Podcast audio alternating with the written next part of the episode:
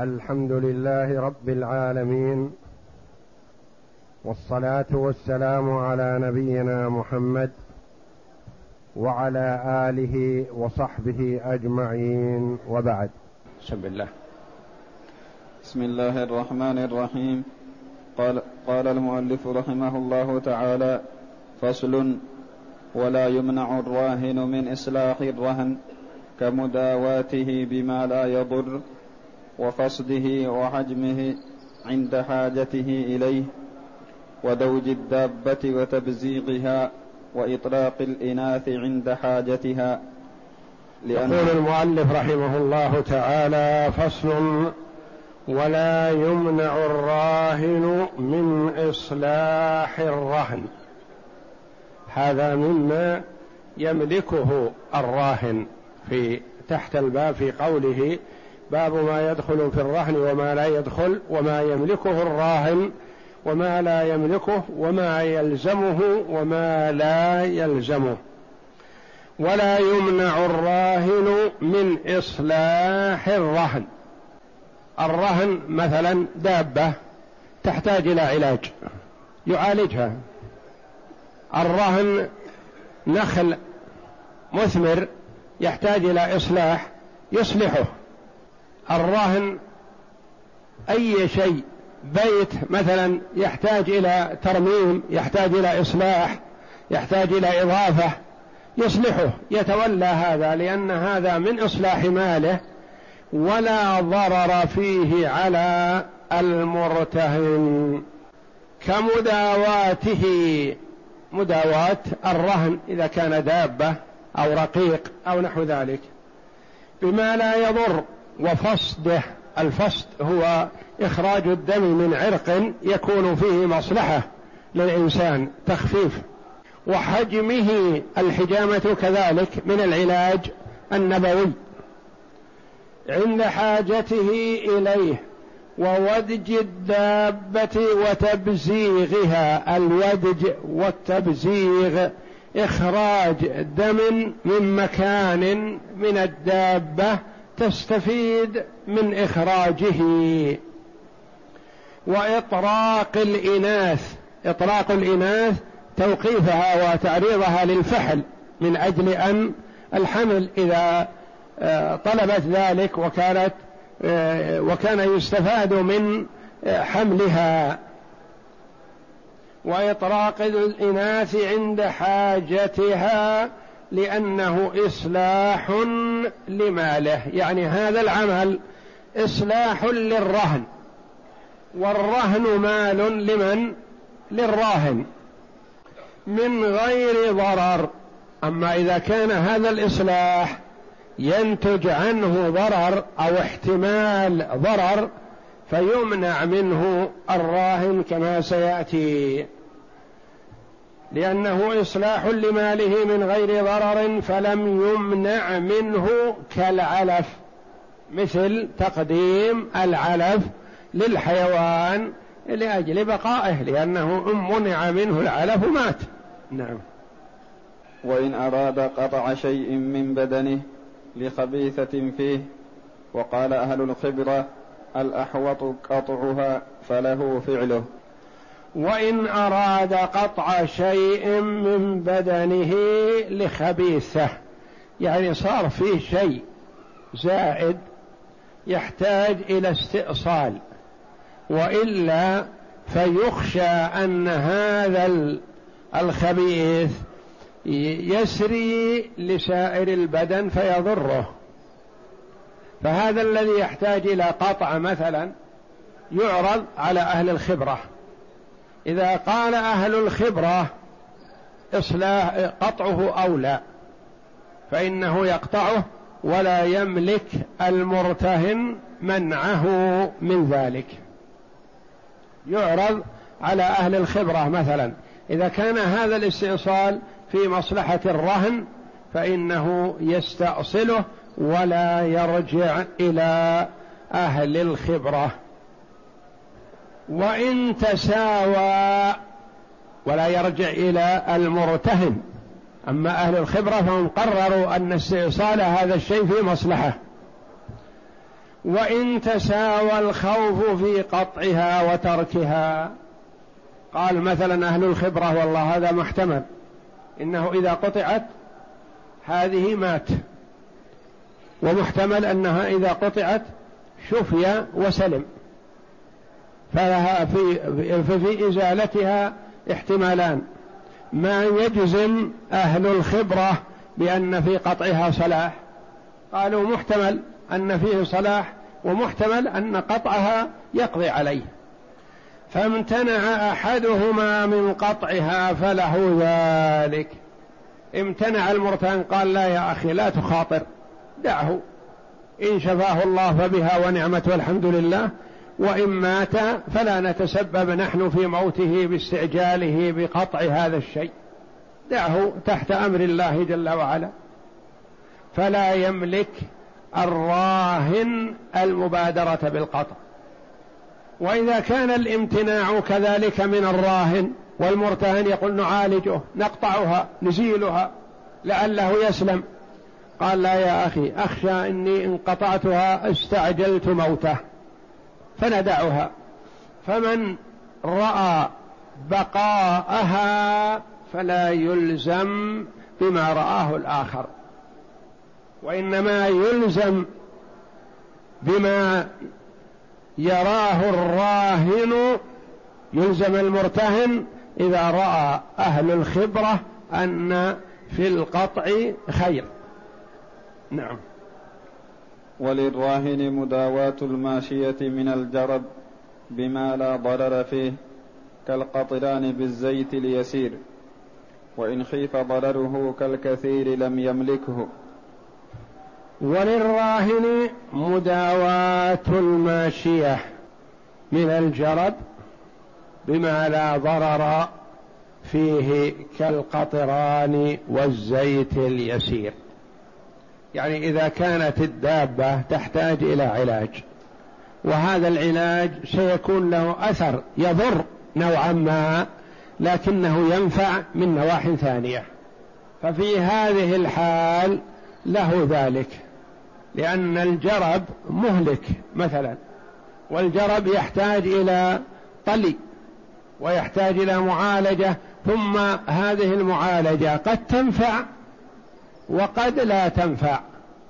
فإذا كان احتمال النفع أكثر فللراهن أن يفعل ذلك. نعم. وليس له قطع الأصبع الزائدة والسلعة لأنه يخاف منه الضرر وتركها لا يضر.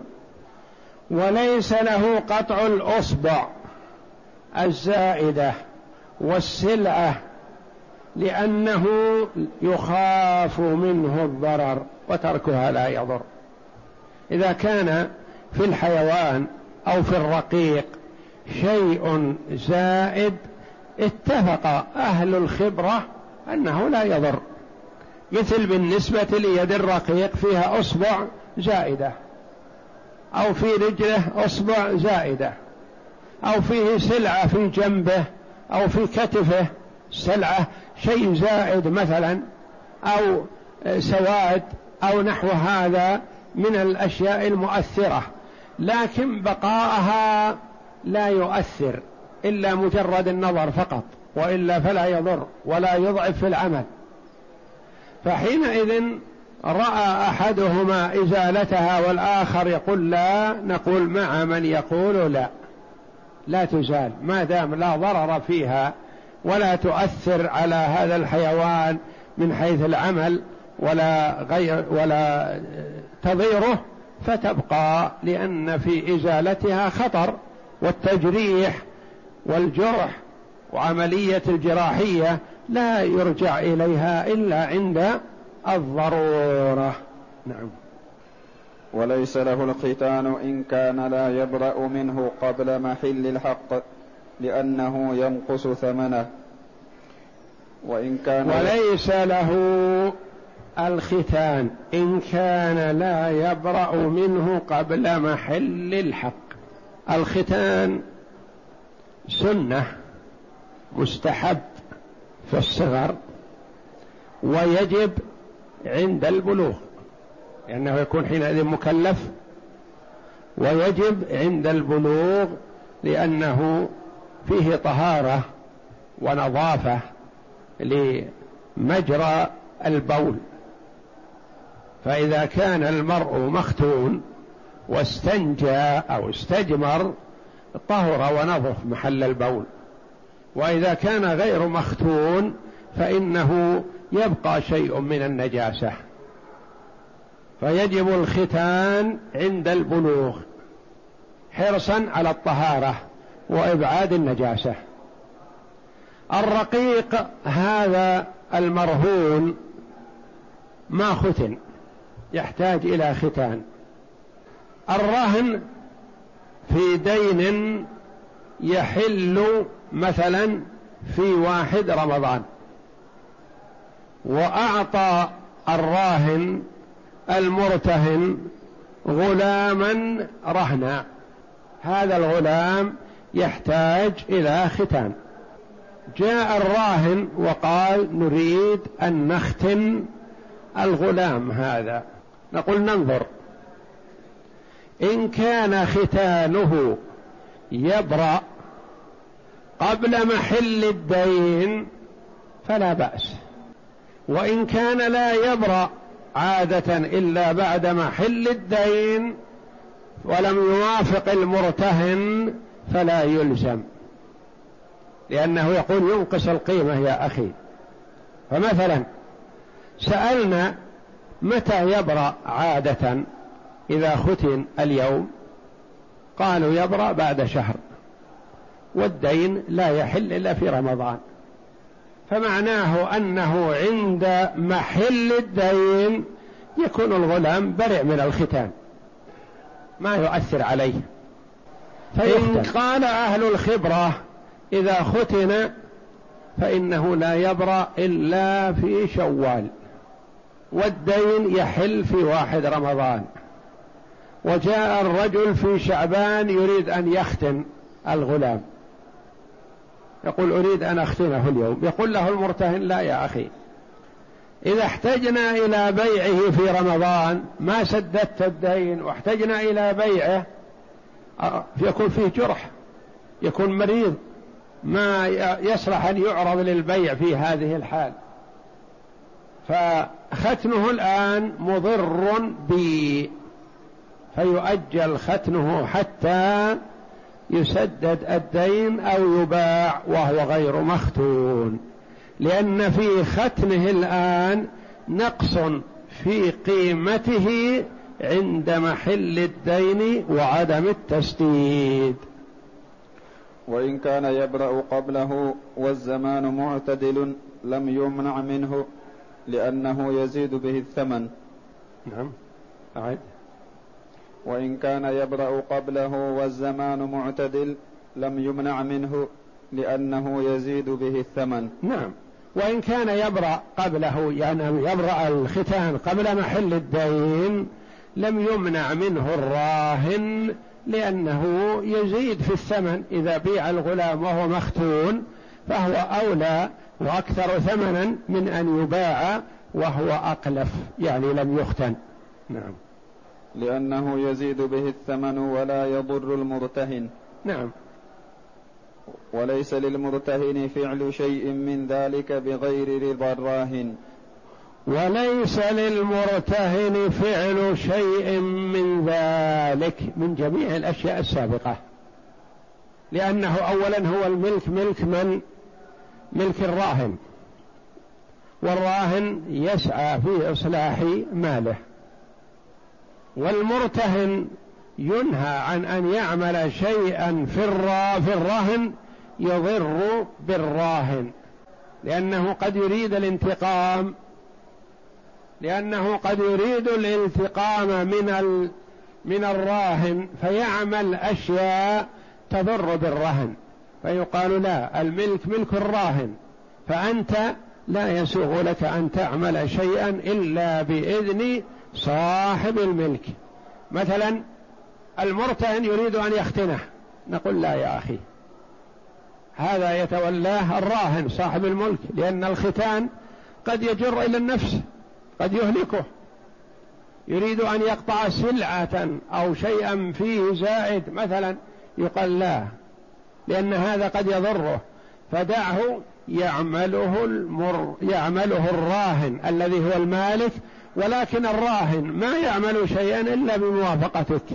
وأنت كذلك ما تعمل شيئا إلا بموافقته إلا شيئا علم عدم الضرر فيه فيعمله الراهن بدون الرجوع إلى المرتهن كالإصلاح. نعم. فصل.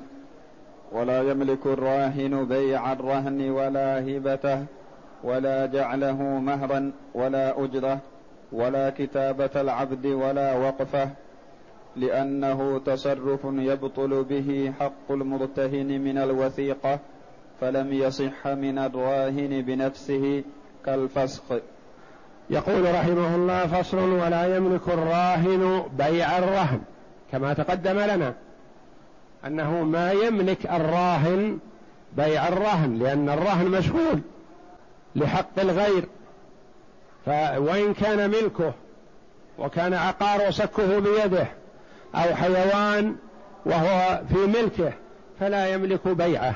لأن في هذا تفويت على من؟ على المرتهن. تفويت حق المرتهن. فلا يملك بيعه ولا هبته. رهنه شيء ثم أراد أن يهبه. مثلا رهن البيت مرهون. فأراد أن يهبه لزوجته. أو أراد أن يهبه لابنه. كأنه يريد التخلص من الرهن. حتى إن الزوجة تبيع أو الولد يبيع. نقول لا. كل هذا غير صحيح. فلا يسوغ لك أن تبيعه ولا يسوغ لك أن تهبه ولا أن تجعله مهرا لامرأة مثلا. خطبت امرأة فوافقوا أولياؤها وطلبوا منك مهرا فقلت مهرها بيتي هذا. ما هو هذا البيت؟ قال هذا بيت عمرته مرهونا بصندوق التنمية لكن أنا أدفعه مهرا لابنتكم. هل يصح؟ لا ما يصح. لا بد أن يكون في ملكه غير مشغول لأحد. أما إذا كان مشغول لحق الغير فلا يسوغ لا بيعه ولا هبته ولا جعله مهرا. نعم. ولا جعله أجرة. استأجر محل تجاري مثلا بمائة ألف وأعطاه هذا البيت المرهون لصندوق التنمية. قال هذه الأجرة هذا البيت. فهل يسوق؟ لا. لأن البيت مرهون فلا يدفع أجرة. نعم. ولا كتابة العبد. كذلك. لا يعطى عن كتابة العبد مثلا. فمثلا العبد كاتب سيده على مبلغ. على مائة ألف. فالرقيق هذا المكاتب قال له أحد أصدقائه أو أقاربه نستعجل عتقك. خذ هذا البيت لي وهو مرهون لصندوق التنمية. أعطه لسيدك من أجل أن تتحرر. فهل يصح أن يكون بدل كتابة الرقيق؟ لا. لأنه لا يصح للراهن أن يتصرف في الرهن بما يزيل ملكه عنه لأنه مشغول بحق الغير. نعم. ولا وقفه. الأرض مرهونة. ثم إنه قال أريد أن أوقف هذه الأرض أجعلها مسجد. الحي في حاجة إلى مسجد وأنسب موقع هو هذه الأرض فأعطاها أوقفها لتكون مسجدا وهي مرهونة. فلا يسوغ على الرواية هذه والرواية الأخرى ستأتي أنه يسوغ كما سيأتي نعم. وفي الوقف, وفي الوقف وجه آخر أنه يصح لأنه يلزم لحق الله تعالى أشبه العتق. والأول الصحيح لأنه تصرف لا يسري إلى ملك الغير فلم يصح كالهبة. وفي الوقف وجه آخر أنه يصح قال لأنه أخرجه لله. فيصح الوقف وتؤخذ قيمته التي تقدر بها الأرض وتكون رهنا مكانها والأول الصحيح أنه لا يصح وقف المرهون لأن هناك فرق بين الوقف والعتق. الوقف لا يصح في المرهون والعتق يصح في المرهون. الوقف مثلا لا يسري إيقاف بعضه على حق الغير. والعتق يسري فالعتق أقوى. إيش معنى يسري؟ تقدم لنا في مناسبة قبل هذا السريان. ثلاثة أو اثنان شركاء في رقيق. خلفه والدهم. هذا له ثلث وهذا له ثلث وهذا له ثلث. أحدهم أعتق نصيبه. فنظرا لكون الشرع يتشوف إلى العتق. ويحرص عليه نقول للمعتق خيرا فعلت. لكن يلزمك قيمة نصيب شريكيك ليعتق العبد بكامله. يقول ما نويت هذا؟ وما أردت إلا عتق نصيبي فقط. وأخواي لعل الله أن يمن عليهم ويوفقهم فيعتقون انصباءهم والا يبقى مبعض. أليس عندكم في الشريعة الإسلامية المبعض؟ نقول نعم عندنا. لكن ما نريد أن يبقى مبعض وأنت موجود. ما دمنا نستطيع أن نتمسك بواحد في العتق ما نطلقه. اشتر نصيب أخويك ليعتق الجميع. يقول ما لي رغبة؟ نقول ما ما يهمنا رغبتك. يهمنا الآن هل عندك شيء قيمة لبقية الرقيق أو لا؟ اصدقنا في هذا. يقول إذا صدقت قل فعندي عندي رزق عندي خير. نقول يلزمك شرعا أن تشتريه. إذا كان ما عندك فنعذرك. لكن ما دمت صدقتنا بأن عندك قيمة نصيب شريكيك فيلزمك. وهذه السراية. نقول هذه سرت بخلاف الوقف فلا يسري. لو أن ثلاثة شركاء في أرض مثلا أحدهم أوقف نصيبه والإثنان يقولون نريد نصيبنا لنا.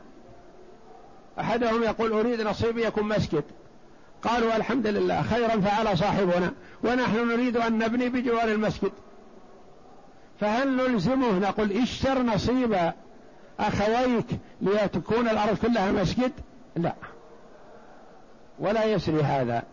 بخلاف العتق فهو إذا أعتق نصيبه سرى إلى نصيب شريكيه فيلزمه أن يشتريه ويعتقه.